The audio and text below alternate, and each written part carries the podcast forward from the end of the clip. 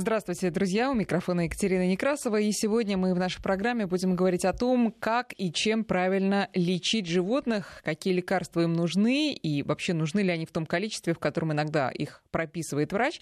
Вообще, когда мы берем питомца, часто же не думаем да, об этой стороне дела. И вообще тут даже э, котенку или щенку дать какой-нибудь препарат от гельминтов, это уже целая история бывает. И тут вопросы даже не только технического свойства, собственно, как это сделать, это бывает сделать очень непросто просто, но даже психологического, особенно, мне, мне кажется, у таких молодых, неопытных владельцев, мол, как тут еще надо что-то делать, что-то лечить, как разве он не сам по себе.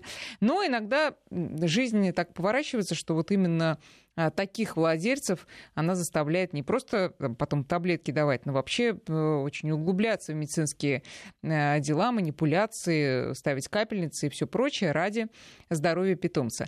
У нас сегодня на связи наш дорогой друг, ветеринарный офтальмолог, микрохирург, кандидат биологических наук Константин Перепечаев. Константин, здравствуйте. Здравствуйте, Екатерина.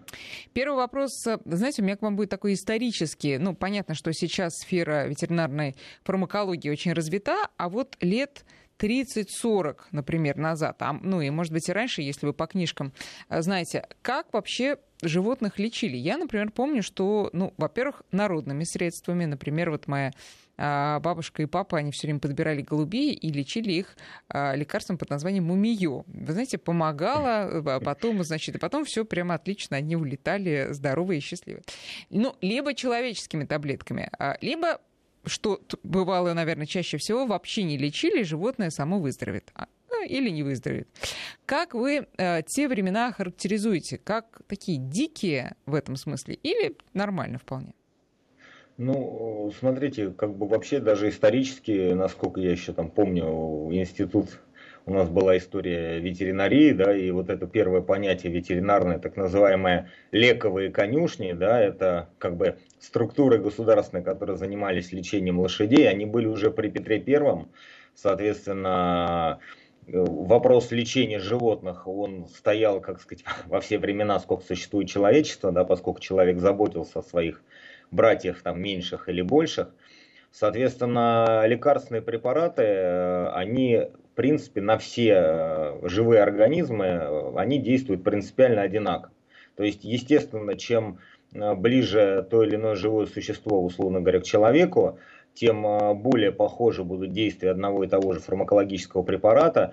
Но в принципе как бы препараты и вещества, которые активируют или тормозят сердцебиение у лягушки, они аналогичным образом будут действовать там и на человека, и на мышку, и на слоника. Соответственно, вопрос в том, что э, животное, которое обладает там, очень маленьким или очень большим весом, вот эту дозировку препарата необходимо так или иначе пересчитывать.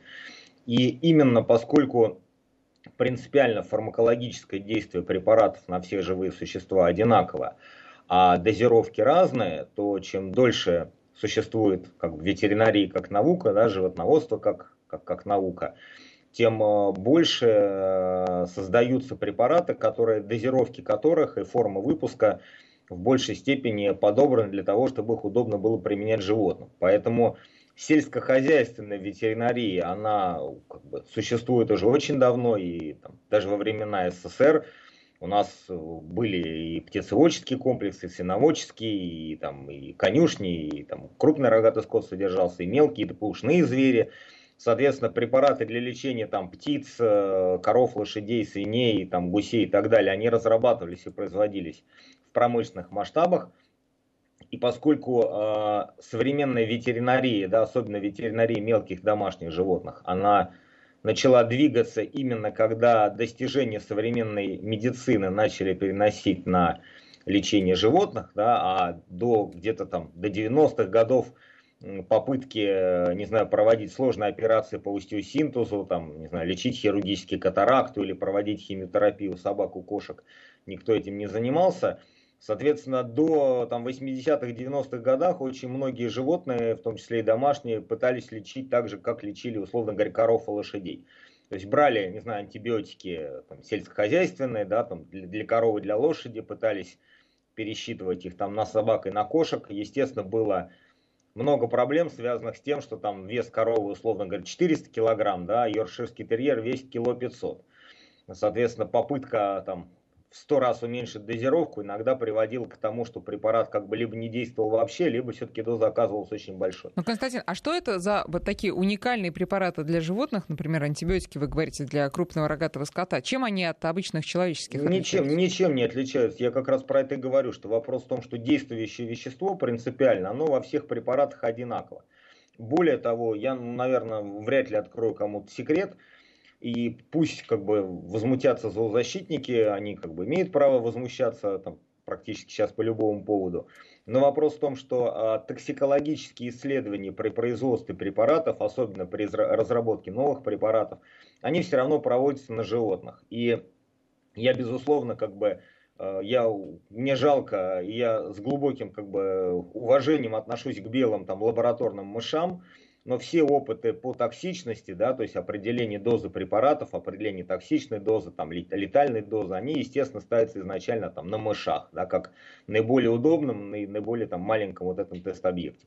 И, естественно, любой препарат, даже самый современный, если он на стадии производства и разработки, сначала его эффективность определяется на мелких животных. Потому что как бы мы ни хотели, но теоретически там на компьютере смоделировать действие препарата на основании его химической формулы, конечно, можно, но живой организм, он индивидуален. Поэтому тестируют там на мышах, на морских свинках, там на более крупных животных. Препараты, которые используют для лечения э, сложных заболеваний неврологических, э, безусловно, тестируют и на обезьянах, хотя, как бы, может быть, там грустно об этом говорить, но другого способа нет. Мы же не можем там на маленьких детях тестировать препарат для лечения заболеваний у детей. Не, да, не можем, точно. Не можем. Э, Константин, и не но, должны, да. да. Но есть ли, тем не менее, какие-то специфические, уникальные именно для животных препараты? Такие а, производятся? Смотрите, да, здесь мы можем, э, если мы как бы разделим все препараты на несколько групп, то мы скажем так, что препараты к которым относятся антибиотики, а, препараты сердечно-сосудистых групп, а, обезболивающие препараты, там, противоаллергические препараты, даже гормональные препараты, они в большей степени, там, на 99% у людей у животных идентичны. Соответственно, да, доза будет безусловно отличаться. И если мы, например, откроем любой препарат, э, который, не знаю, купим в аптеку, тот же самый антибиотик, мы увидим огромное количество побочных эффектов, да, которые прописаны даже для нас с вами. И вот побочные эффекты во многих случаях являются индивидуальной характеристикой. То есть у одного того же человека, у Васи и у Пети, да, один и тот же препарат может дать разные побочные эффекты описанные. Соответственно, у животных также побочные эффекты могут возникать чаще или реже в зависимости от индивидуальной особенности, от вида, там, от породы, от возраста. Но в целом, условно говоря, антибиотики, гормоны, противоаллергические, обезболивающие, сердечно-сосудистые препараты, они потенциально будут работать у всех одинаково. Вопрос просто в дозе. Да? Если мы берем препараты так называемые иммунобиологические, да, это вакцины и сыворотки, там иммуноглобулины, они принципиально будут отличаться в том случае, если те заболевания инфекционные, которым болеют животные, отличаются от тех, которые болеет человек. То есть понятно, что там, не знаю, чума собаки, там, чума там, человека, а, это разные вирусы, да, там, условно говоря, может быть одной и той же группы, но заболевание протекает по-разному у разных организмов. Это будут именно видоспецифичные вакцины. То есть вакцина для профилактики чумы у собаки – будет отличаться от э, вакцины для профилактики чумы у человека, потому что чума человека и собаки это разные заболевания. То есть здесь как бы э, ну, мы понятно, не можем... на специфические э, да, болезни животных есть специфические да. лекарства, но так, да. в принципе, все одно и то же. А, а вот, да. смотрите, а вот а еще одна группа препаратов, которые есть у животных, да, и которые у людей практически не применяются, это препараты как раз а, противопаразитарные, особенно препараты внешних обработок. То есть мы, мы никогда с вами, э, идя в лес, э, не пьем таблетки от комаров, да, для того, чтобы комар, укусив нас, потом умер, да, то есть мы как бы понимаем, что это токсичные препараты. Но у животных такие препараты применяются, и понятно, что это яды, там и контактные, и системные, но тем не менее вот в ветеринарии они используются. Константин, вот, э, ну, давайте, может быть, э, вернемся в э, самое начало. Значит, что-то что случилось с питомцем. Мы uh-huh. пытаем... Вот, кстати, можете просто поделиться своими наблюдениями, как большинство владельцев делает. Оно сразу бежит к врачу или оно сразу лезет в аптечку и пытается вот что-то что подобрать там по своему усмотрению? Как Вы знаете, ну, по большому счету, сейчас большинство владельцев, ну, я не могу говорить за всех, но мне так кажется, они э, сначала, как правило, влезут в интернет и пытаются э, эту проблему посмотреть, как, как решают другие. И здесь, конечно, я бы хотел предостеречь всех владельцев животных от а, попыток как бы лечить подобное подобным. То есть, если там какой-нибудь на форуме Марья Ивановна там свою собаку вылечила, не знаю, от поносом, э, дав ей там, не знаю, дубовый отвар или там, не знаю, там отвар ромашки, сопроводив какими-то таблетками там из своей собственной аптечки, собаке помогло, это совершенно не значит, что это поможет вашему питомцу, потому что как говорит такая вот смешная и в то же время грустная поговорка, да, что если животное не лечить, оно может выздороветь самостоятельно. Поэтому способность организма к самовосстановлению, она колоссальная. И мне хочется еще раз подчеркнуть очень важный момент, что когда мы лечим, неважно, мы лечим там себя, там, там слоненка, там кошку или собаку, то организм, он выздоравливает сам. Да? То есть способность организма восстановиться, это его, его важнейшая характеристика. А, и мы можем помогать организму да, выздороветь, мы можем не повлиять на этот процесс, либо помешать ему. Соответственно, для того, чтобы понять правильную тактику лечения, нужно все-таки поставить диагноз, определиться, что это за проблема, а этим, естественно, должен заниматься врач. Поэтому при возникновении проблемы у животного, да, необходимо все-таки начать, наверное, с постановки диагноза. Для этого нужна все-таки врачебная помощь. Но, тут, но тут важно обсудить такую не столько медицинскую, сколько чисто такую психологическую, человеческую сторону дела, когда мы приходим к врачу с питомцем и уходим оттуда с десятью, десятью рецептами на лекарства. Да? Э, все мы понимаем, что так происходит не только когда мы идем к ветеринару, но когда мы идем к обычному врачу.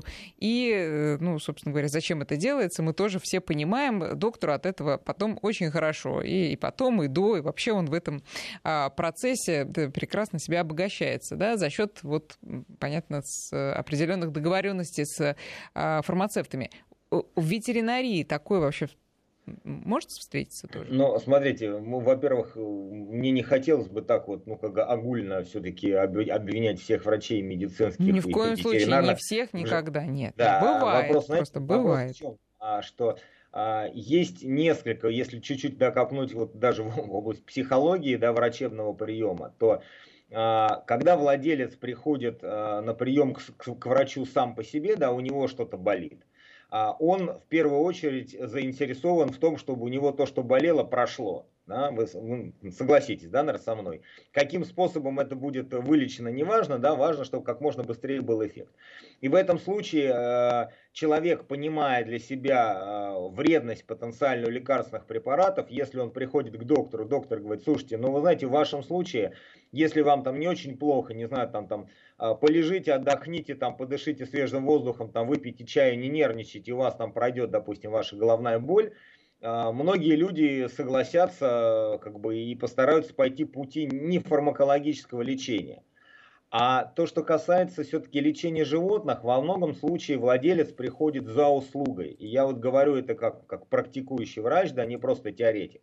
И если э, врач пришел с пациентом, э, извиняюсь, владелец пришел с пациентом к доктору, Доктор посмотрел и говорит, батенька, ну, слушайте, то, что вас беспокоит, на самом деле это не проблема, да, это как бы естественные какие-то отклонения, которые э, сейчас самостоятельно пройдут, и вам не стоит ничего делать, да, вы просто там подождите денек-другой, если что, вы, условно говоря, там обратитесь ко мне повторно. Это лучше для животного. Но владелец очень часто в этом случае не удовлетворен оказанной услугой. То есть как-то так, я пришел, там заплатил деньги за прием. А мне лекарства там... не выписали, да, безобразие. Этот айболит ни, ни, ничего мне не назначил, ничего себе, значит он просто не знает ничего. А, и очень многие ветеринарные врачи, я вот, вот готов, не знаю, там, вот подписаться под каждым своим словом, назначают во многих случаях стандартные, как бы протоколированные схемы препаратов для того, чтобы создать либо видимость лечения, либо просто, чтобы вот владелец был доволен, что животное на самом деле лечит. То есть врач понимает, что у животного поправится самостоятельно, но назначив препараты, он даст возможность владельцу проводить вроде как бы лечебный контроль и влиять на этот процесс. И во многих случаях это делается отнюдь не из-за того, чтобы там заставить владельца опорожнить свой кошелек, а вот для того, чтобы владельцу было спокойно. Я как, не согласен с этим подходом. Да. Но он я работает. Считаю, но он работает. Да, я, я считаю, что не надо назначать лечение животным для того, чтобы было спокойнее владельцу. Надо тогда назначать лечение владельцу, чтобы ему было Нет, спокойно. но с другой стороны, психологически тут э, эффект определенный есть, когда э, владелец понимает, что да, он должен каждый день выполнять определенные процедуры, таким образом следить за животным толку будет явно больше, чем если, а, ну ничего не надо, э, как-нибудь сам, само само пройдет. Ну, да, здесь в какой-то степени, говорю, это умение и способность воздействовать на клиента для оказания помощи. Потому что, понимаете, мы же ветеринарии не лечим, врач не лечит непосредственно собаку или кошку, да, он дает рекомендации владельцу, а владелец лечит его помощью. Поэтому вот это передаточное звено в лице владельца им как-то надо управлять. Теперь давайте про аптеки, собственно говоря. Я, честно говоря, не встречала отдельных ветеринарных аптек, но наверняка такие есть. Я, как правило, вижу, что в определенных супермаркетах, э, зоомагазинах, да, они, или же при клиниках. А, э, если вы говорите, что большинство лекарств э, для животных ничем не отличается от человеческих. Фармакологически, почему? да, по Формула... Да, почему бы не пойти да, в обычную аптеку и не купить там, что нужно? А, ну, смотрите, здесь э, просто есть э, такая область отдельная, которая называется э, фармакологическое законодательство, там ветеринарное, медицинское.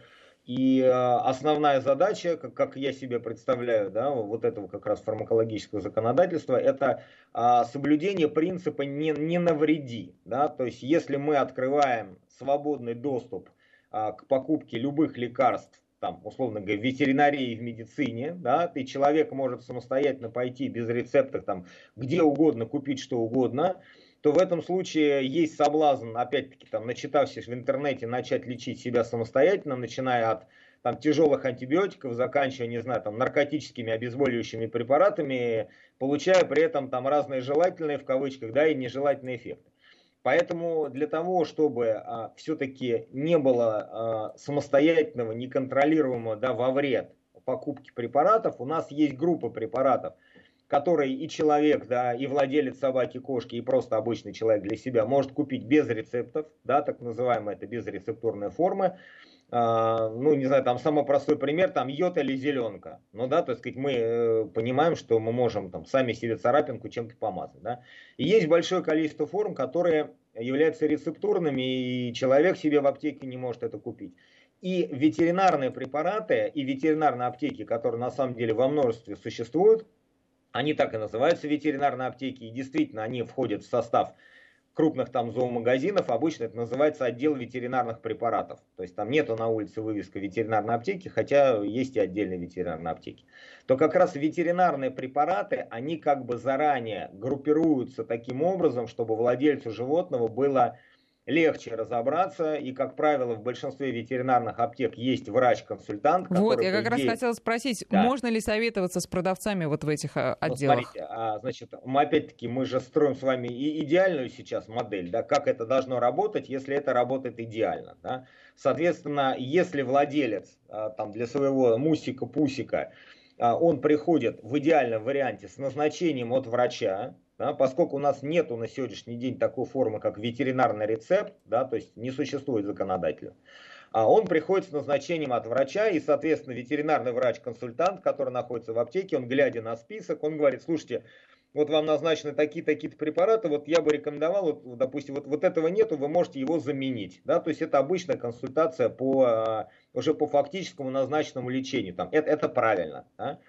Но э, бывает ситуация, что, не знаю, человек прибежал в ветеринарную аптеку и говорит, что вы знаете, вот, вот у меня вот то-то, то-то, у меня нет возможности пойти к врачу, но у меня уже это было, вот скажите, пожалуйста, что вы посоветуете? В этом случае ветеринарный врач, как бы фармацевт, он рекомендует какой-то препарат из имеющихся у него в наличии. Конечно, это не всегда хорошо, потому что, как сказать, состояние животного оценить нельзя, но это лучше, лучше, чем владелец будет принимать решение э, самостоятельно. Да, это правда, но э, есть какие-то э, постановления, законы по поводу того, кто вообще может работать в этом отделе? Может ли там работать, ну, просто какой-то вот человек с улицы без всякого ветеринарного образования? Ну, смотрите, у нас, если мы говорим, как сказать, про, про идеальную модель, да, то а, любой специалист, который занимается врачебной деятельностью, да, он должен иметь диплом о высшем образовании высшем врачебном, да, ведь, соответственно, ветеринарном образовании. Поэтому, если вы приходите, не знаю, там в аптеку или в зоомагазин, там может быть, условно говоря, в отделе кормов может быть продавец-консультант, да, который может иметь ветеринарное образование, да, может иметь там какое-то среднее специальное образование, а, может теоретически, наверное, не иметь специального образования, а просто быть хорошим менеджером по кормам, да, то есть он знает там свойства там и так далее, там ассортимент и просто вам предлагает с того, что вы там хотите сами выбрать. Но а, как в аптеке, в любой аптеке врач, который, аптекарь, который стоит там, фармацевт или провизор, это всегда специалист с высшим образованием, да, соответственно, и в ветеринарной аптеке врач, который стоит в отделе а, лечебных препаратов, ветеринарных препаратов, это всегда должен быть специалист с высшим ветеринарным образованием, то есть по образованию это врач. Там не фельдшер, там не, не, не знаю, там не уборщица, не менеджер, а именно человек, который имеет высшее ветеринарное образование. Обязательно. А, Константин, по поводу интернет-аптек и заказа ветеринарных препаратов через интернет, что скажете? А, слушайте, я могу сказать, что а, поскольку рынок ветеринарных препаратов, я бы сказал так, он более стабилен, чем рынок медицинских препаратов, потому что как бы ветеринарные препараты, они, как правило, если они где-то появляются, то что на рынке, что в магазинах, ну, имею в виду на рынке, знаешь, ветеринарный рынок, да, или зооветеринарный рынок, что в магазинах они, как правило, препараты, которые выпускаются достаточно известными фирмами-производителями, и качество препарата, как правило, гарантируется, ну, собственно, самим производителем. То есть, да, а, были случаи, когда а, поступали какие-то, там, не знаю, контрафактные партии, да, но, но как правило, как правило, если ветеринарный препарат какой-то компании выводится на рынок, там, в фирменной упаковке, там, специально его подделывать где-то, не знаю, там, подполье насыпать из мешков, фасовать какие-то таблетки, клеить какие-то упаковки, это финансово малоцелесообразно. Поэтому большинство ветеринарных препаратов, которые на рынке существуют, они легальные. И если вы заказываете как бы в интернет-аптеке э, или вы там приходите в ветеринарную аптеку сами и покупаете, здесь в принципе ну, одинаковое будет качество препаратов в большинстве случаев. Но если это действительно, как скажем, интернет-аптека с определенным рейтингом, если вам дают чек, если упаковка там препарата не смята, там не повреждена, а, то большинство ветеринарных препаратов, у них условия хранения не требуют хранения в холодильниках, то есть это как бы сухие формы, там таблетки, капсулы, которые прекрасно хранятся при комнатной температуре, поэтому испортить ветеринарный препарат в процессе поставки от склада, условно говоря, клиенту, это, ну, надо, мне кажется, еще умудриться. Сейчас мы сделаем перерыв на новости и потом продолжим разговор с ветеринарным врачом Константином Перепечаевым. Друзья, 903-176-363. Ваши вопросы направляйте на наш WhatsApp. 9 часов 35 минут в Москве. Мы продолжаем разговор с ветеринарным офтальмологом и микрохирургом Константином Перепечаевым. Сегодня мы говорим о лекарствах для животных. Ну вот Константин уже сказал, что подделок сейчас, э, на его взгляд, не так много. Это радует. Э, Константин, на самом деле много вопросов от слушателей, достаточно таких э, серьезных, но чуть позже я к ним вернусь. Сначала давайте вот ну, самое такое простое, самая простая манипуляция, которую нужно произвести, но она она все равно вызывает вопрос, как дать лекарство питомцу, особенно если это в виде таблетки. Ну, а, большинство а, препаратов ветеринарных, да, все-таки, кстати, чем ветеринарные препараты а, отличаются еще все-таки от медицинских, тем, что производители препаратов понимают, что собаки, например, убедить ее съесть горькую таблетку, если эта таблетка достаточно горькая, на самом деле там весьма проблематично. Да? Поэтому многие, в многие таблеточки, особенно для постоянного применения, добавляют специальные добавки, там запаховые, вкусовые, которые дают возможность таблетку там, животному принять значительно легче. И э, большинство собак э, ветеринарные таблетки многие едят и с удовольствием самостоятельно.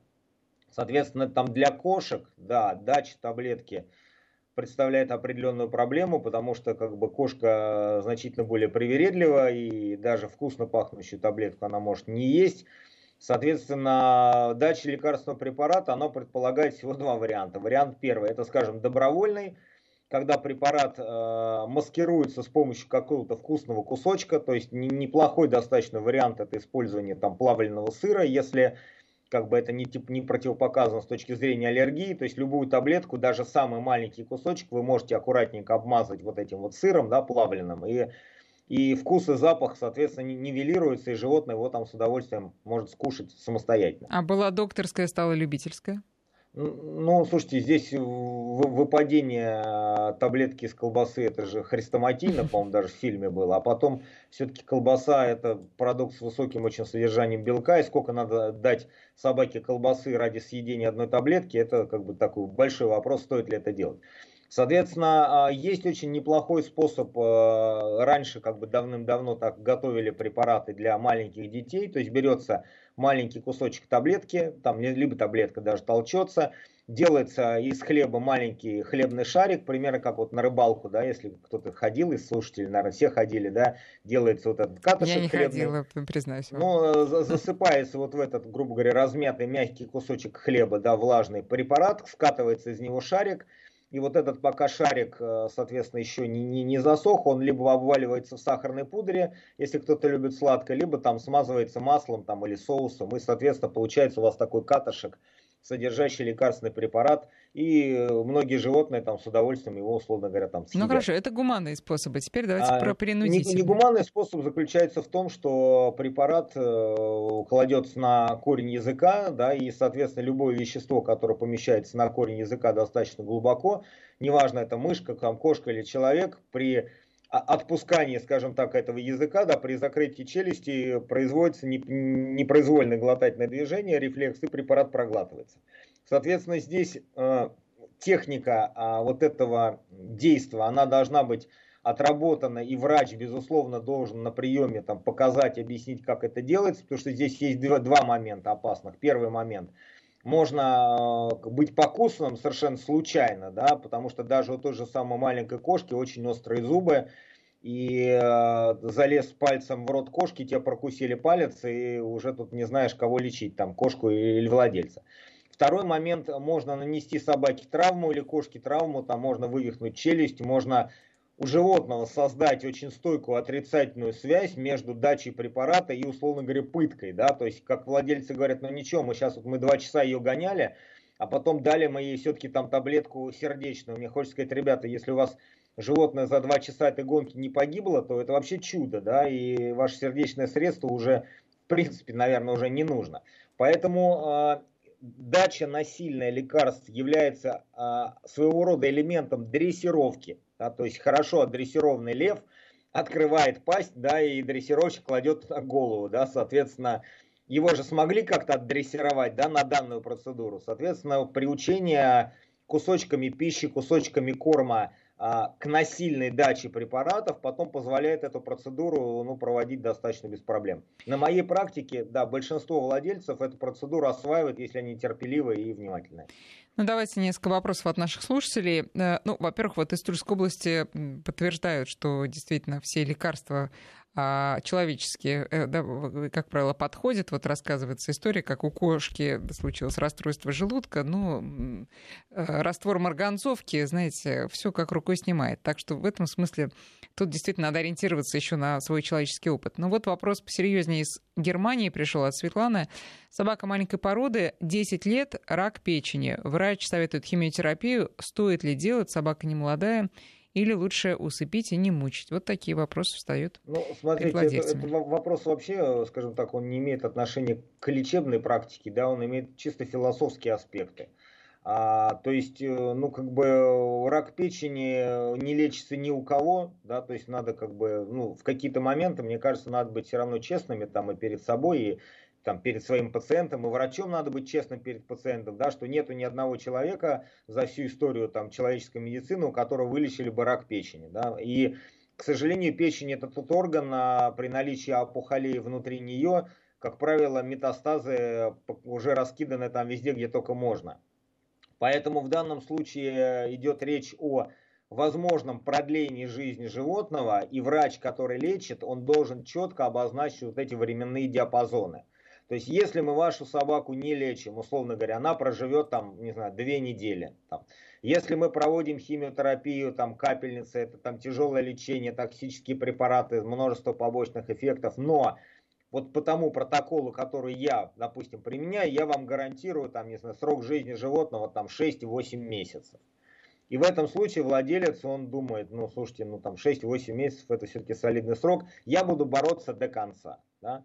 Но финансовая целесообразность, э, она тоже здесь имеет э, значение. Химиотерапевтические препараты для животных – это те же самые препараты, что используются у людей. Это очень дорогая область, поэтому каждый сам, мне кажется, решает для себя, насколько это нужно. А вот, ну, поскольку вопрос из Германии, не могу не спросить, э, в России тоже проводятся такие такое да, лечение? Естественно, как раз, понимаете, то, что касается химиотерапии, здесь не бывает химиотерапевтических препаратов ветеринарных или медицинских, да, специальных, это одни и те же препараты, это препараты с самого топового ценового диапазона, то есть там, не знаю, там а, а разовый курс, а, разовое введение препарата, оно может стоить, условно говоря, там 3000 рублей, и оно может стоить 300 тысяч рублей, поэтому Э, это строго рецептурные препараты, безусловно, есть определенные вопросы, каким образом этот препарат будет покупаться. То есть вы не можете пойти в аптеку и купить химиотерапевтический препарат для, для собаки. Да, это человеческие препараты. И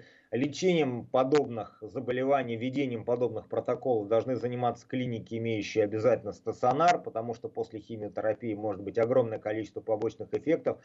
В том числе, кстати, и ну, сказать, летальность в тот же день. То есть как бы все вот эти моменты должны быть оценены, осмотрены, рассмотрены и принято решение, насколько это целесообразно. Еще один вопрос из э, Москвы по поводу тоже операции, но тут вот ветеринары требуют наличия донора. То есть бывают доноры для животных? Ну, мы про какую конкретную операцию говорим? Э, ну, удаление опухоли. Не сказано не, ничего не, более подробно. Не очень себе понимаю, о чем здесь идет речь. Просто если мы говорим про а, донорство с трансплантацией костного мозга, ну, условно говоря, как вот у людей при там, лейкозах, да, при тяжелых применяются, ну, я, честно говоря, не слышал, чтобы на уровне практического осуществления, не экспериментальных работ, да, а на уровне практического осуществления такие операции прям проводились. А если речь а, об, об органе каком-то? А, слушайте, трансплантация органов у животных с опухолевыми процессами, мне кажется, это уже мы уходим в серию экспериментальной ветеринарии, и целесообразность в этом маленькая. Я понимаю понятие донорства в данном случае как пациент для, допустим, там, переливания крови там, большого количества, там крупные собаки обычно в этом деле участвуют. А вот тут пришло Но... уточнение как раз э, от того же слушателя, что да, это донор крови. Слушайте, но кровь сейчас э, многими уже ветеринарными организациями просто консервированная продается. То есть зачем здесь нужен донор крови, если есть крупная э, ветеринарная, ну как скажем, лаборатория обычно, да, которые занимаются как раз э, у них есть группа собак-доноров и кошек-доноров, они так же, как в медицине, создают банк крови, консервируют кровь, консервируют плазму, консервируют сыворотку, и вы можете просто купить эту кровь, она продается и привезти ее. Для этого не нужен донор. Понятно. Это, кажется, соответственно, есть... вот новая информация для меня, по крайней мере, я думаю, думаю, для многих владельцев тоже, что ваш питомец может стать еще и донором, да, если он да, здоров. Это, это обычно крупные большие собаки, не имеющих э, проблем со здоровьем, потому что, ну, как бы, чем больше собака, тем больше безопасно у нее можно взять крови. Это сейчас распространено, и ничего в этом такого. То есть для этого не нужен донор, для этого нужно нужна кровь, которую можно купить, и мы на, на некоторые операции сложные потенциально, мы, например, заказываем плазму, да, она лежит в морозилке, если не понадобится, значит не понадобится. То есть это не требует донорства. Да, понятно. Друзья, напоминаю, наши координаты 5533 для ваших смс-сообщений и наш WhatsApp и Viber 903 176 363. Можете Константину Перепечаеву задавать свои вопросы. Пока давайте перейдем на обезболивающее. Э, ну, берем такую стандартную какую-то ситуацию домашнюю, а, стоит ли применять обезболивающие, в каких случаях, и берем вот такие ситуации тяжелые, о которых мы сейчас говорили, есть ли обезболивающие для животных в таких случаях, и легко ли их раздобыть? Ну, а, смотрите, значит, вот как раз то, что касается обезболивания, я бы категорически самостоятельно никогда не применял обезболивающие препараты у животных, потому что мы не можем понять, что является источником боли. И э, как, как бы, может быть, это ну, там не звучало жестоко, да, но собака, которая испытывает болевой синдром, ее надо показать врачу в тот момент, когда она испытывает болевой синдром. Потому что когда вы, условно говоря, у вас есть какой-нибудь волшебный обезболивающий препарат, условно говоря, который вы там даете, не знаю, там своему ребенку или там сами принимаете, и что-то вам показалось, что у собаки что-то заболело, да, вы дали этот обезболивающий препарат, а потом а, приехали к врачу, говорит, доктор, а скажите, пожалуйста, вот что-то у меня там у собаки болело, вот я ей дал обезболивающее, что с собакой? А, а что с собакой?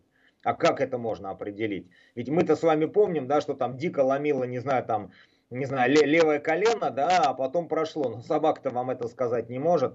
И особенно опасна данная ситуация в рамках болевых синдромов со стороны брюшной полости и позвоночника.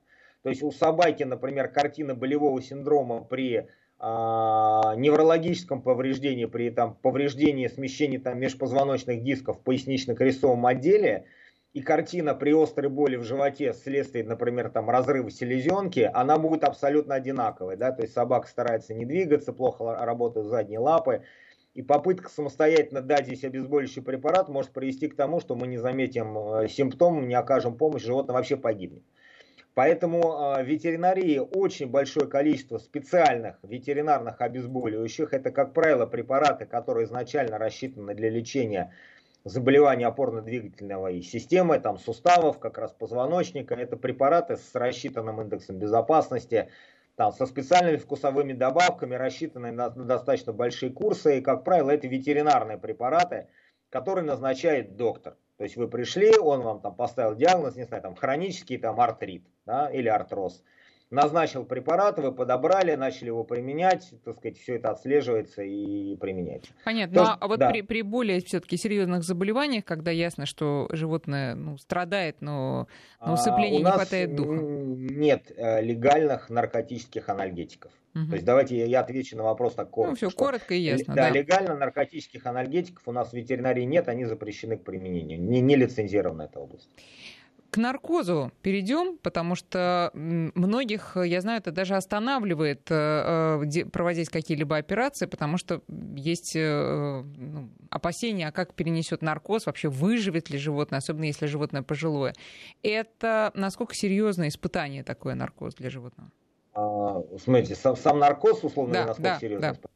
А, вы знаете, как сказать, здесь наркоз наркозу рознь. Да? То есть мы же очень часто термин наркоз употребляем при э, любой степени обездвиживания и, или обезболивания, да, но как бы собаки для того, чтобы, не знаю, там за, зашить порезанную лапу, в общем-то, может быть достаточно просто седации, да, то есть собаку успокоить, да, и немножечко расслабить мышцы, чтобы она там находилась в сознании, но, в принципе, там не нужен как таковой наркоз хирургический с отключением сознания. И какая-нибудь сложная операция на сердце или сложная внутриглазная операция может требовать, например, там, наркоза значительно большего по глубине и по сложности, а расширенные операции травматологические с продолжительностью там, до 2-3 часов, они требуют длительной анестезии там, с полным выключением сознания и чувствительности. Поэтому чем дольше планируемая операция, чем выше травматичность операции, тем выше операционный риск и риск анестезиологический. Как э, я вот ну, стараюсь многим владельцам объяснить, если совсем так по-простому, то вредные последствия наркоза, ну, они, наверное, своего рода, можно их сравнить с хорошей какой-то выпивкой, да, то есть вот человек пошел в гости, да, и, извиняюсь, перебрал, да, вот, но насколько это вредно, да, то есть, если организм на этот момент был здоровый, на следующий день человек проснулся, у него поболела голова, да, немножко потошнило, он видит в зеркало, что вид его не очень, да, но к концу дня он нормализуется. Вот, условно говоря, вред однократной анестезии. Но если это переходит в хронический характер, да, если это происходит постоянно, либо если человек, извиняюсь, пьет там 5 дней подряд, какие будут токсические эффекты? Ну, какие угодно, вплоть до смертельного. Но, тем не менее, э, наркоз не всем показан. То есть вот а, сам ветеринар наркоз может... от отравления, да. То есть да. наркоз мы отравляем организм для того, чтобы его отключить. И, и если организм молодой и здоровый, он это отравление переживает нормально, то токсичность анестезиологических препаратов, она не такая высокая, прям, чтобы, знаете, мы говорили, что сам наркоз по себе прям кому-то там сильно что-то укорачивает жизнь. Но чем более старое животное, тем больше у него каких-то приходящих проблем со здоровьем, тем опаснее может быть даже самый-самый маленький наркоз. Поэтому это должен врач объяснять конкретному владельцу по конкретному пациенту. Какие обследования нужно сделать перед такой операцией? А, обычно первый врач, который осматривает пациента перед операцией и определяет риск, это ну, либо обычно это кардиолог, да, то есть это специалист, который отвечает за работу сердечно-сосудистой и дыхательной системы. Очень часто анестезиолог, который работает э, в клинике, ну, у нас, например, в частности, да, то есть анестезиолог это не просто анестезиолог, это анестезиолог-кардиолог, да, который и работает с кардиопациентами, знает особенности кардиореспираторных патологий и, соответственно, ведет анестезию. То есть вот этот, этот врач должен осмотреть пациента в первую очередь, и если он на осмотре выявляет какие-то дополнительные проблемы, то строится уже план обследования. Какие нужны анализы, нужен ли рентген, там, нужно ли УЗИ там, и так далее, так далее, так далее. Константин, э, э, еще вот последний вопрос на эту тему. Э, Все-таки какие последствия могут быть негативные? Вот, например, возникновение тромбов, насколько распространенная проблема после наркоза? Вообще не распространенная вообще не распространенная. Uh-huh. То есть за 20-летнюю практику, скажем так, ну, это все-таки достаточно солидный срок, а, я видел всего два случая тромбоэмболии периферических сосудов, никаким образом не связанных с наркозом, да, то есть прооперировав, не знаю, там, тысячи пациентов, там, и э, сделав и контролировав, не знаю, там, тысячи анестезий, ни в одном случае, ни разу, никогда я не встретился с тромбированием или тромбоэмболией сосуда как осложнение после наркоза. Вот, собственно, я могу сказать, вот, как оно есть. Слушатели продолжают присылать сообщения, ну, в том числе спрашивают э, о том, о чем мы уже рассказывали. Так что, друзья, потом на сайте радиовести.ру, пожалуйста, ищите запись нашей программы, и э, на многие вопросы, которые вы сейчас задаете, вы найдете ответ. А, и еще одна такая достаточно интересная и э, для многих непонятная тема, такая терра инкогнита, это гомеопатия. Есть а, ряд специалистов, которые применяют гомеопатию по отношению к животным. Константин, ваше отношение к этому и и видели ли вы, например, как, ну, смотрите, мое, мое отношение можно характеризовать, ну, как сказать, одним словом, да, отрицательное. А, значит, с чем это связано? Ну, я не вижу смысла применять препарат, действие которого я не понимаю. Да? То есть, если с точки зрения оказания врачебного эффекта, то поскольку ни один человек, там, ни один врач там, не может объяснить каким образом действует гомеопатическое средство, потому что действующее вещество в гомеопатическом препарате не определяется современными химическими аналитическими методами. То есть мы даем препарат, действующее вещество, которого отсутствует. Каким образом оно может действовать, в этом случае мне, например, лично непонятно. Но, но, с точки зрения ведения лечебного процесса, это отличный инструмент работы с владельцем животного.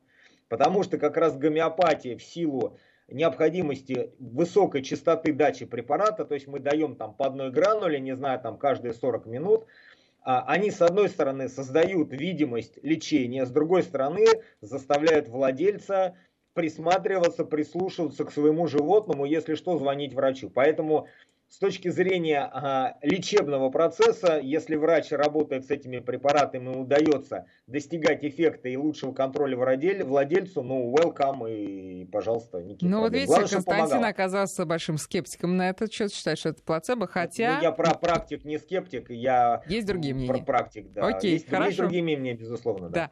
Константин, э, э, вот э, слушатели пишут о том, что очень актуальная информация, потому что, ну, конкретно тут пример. Прямо вот сегодня операция у животного. И вы знаете, я тут вас попрошу побыть таким а, ветеринаром-психологом, а, зоопсихологом, э, точнее нет, даже человеческим психологом, Просто наверное. Психологом, да, наверное, и, да. и вот дать какой-то совет, если сегодня операция, как правильно себя вести владельцу, чтобы не помешать? А, вы знаете, я считаю, что, ну, первое, нужно доверять врачу, который проводит операцию. То есть вот э, это очень важно. То есть э, любая операция имеет под собой риск. Да? То есть вот любое вмешательство, то есть можно, там, не знаю, там у собаки удаляя коготь, там потерять животного, и у человека на стоматологических операциях иногда гибнут пациенты. Но ты понимаешь, для чего ты это делаешь. Ты делаешь это для того, чтобы животному было лучше. То есть первое, это действие риск во благо. Второе, ты должен доверять врачу, понимать, что он профессионал, что он это делает так же, для того, чтобы помочь, что ты с врачом являешься единой командой, да, которая борется за жизнь своего животного.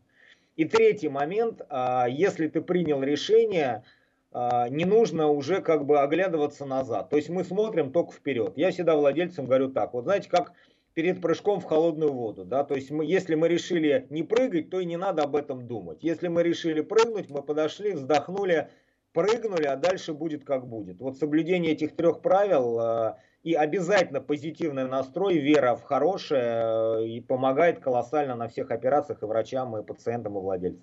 Не только ветеринарных, между прочим. Да, Константин, всегда, спасибо. Да. Вы прекрасный психолог, как выяснилось. Спасибо вам. А, друзья, у нас сегодня был Константин Перепечаев на связи, ветеринарный офтальмолог, микрохирург, кандидат биологических наук. Константин, большое вам спасибо от меня и от наших слушателей. И до новых встреч.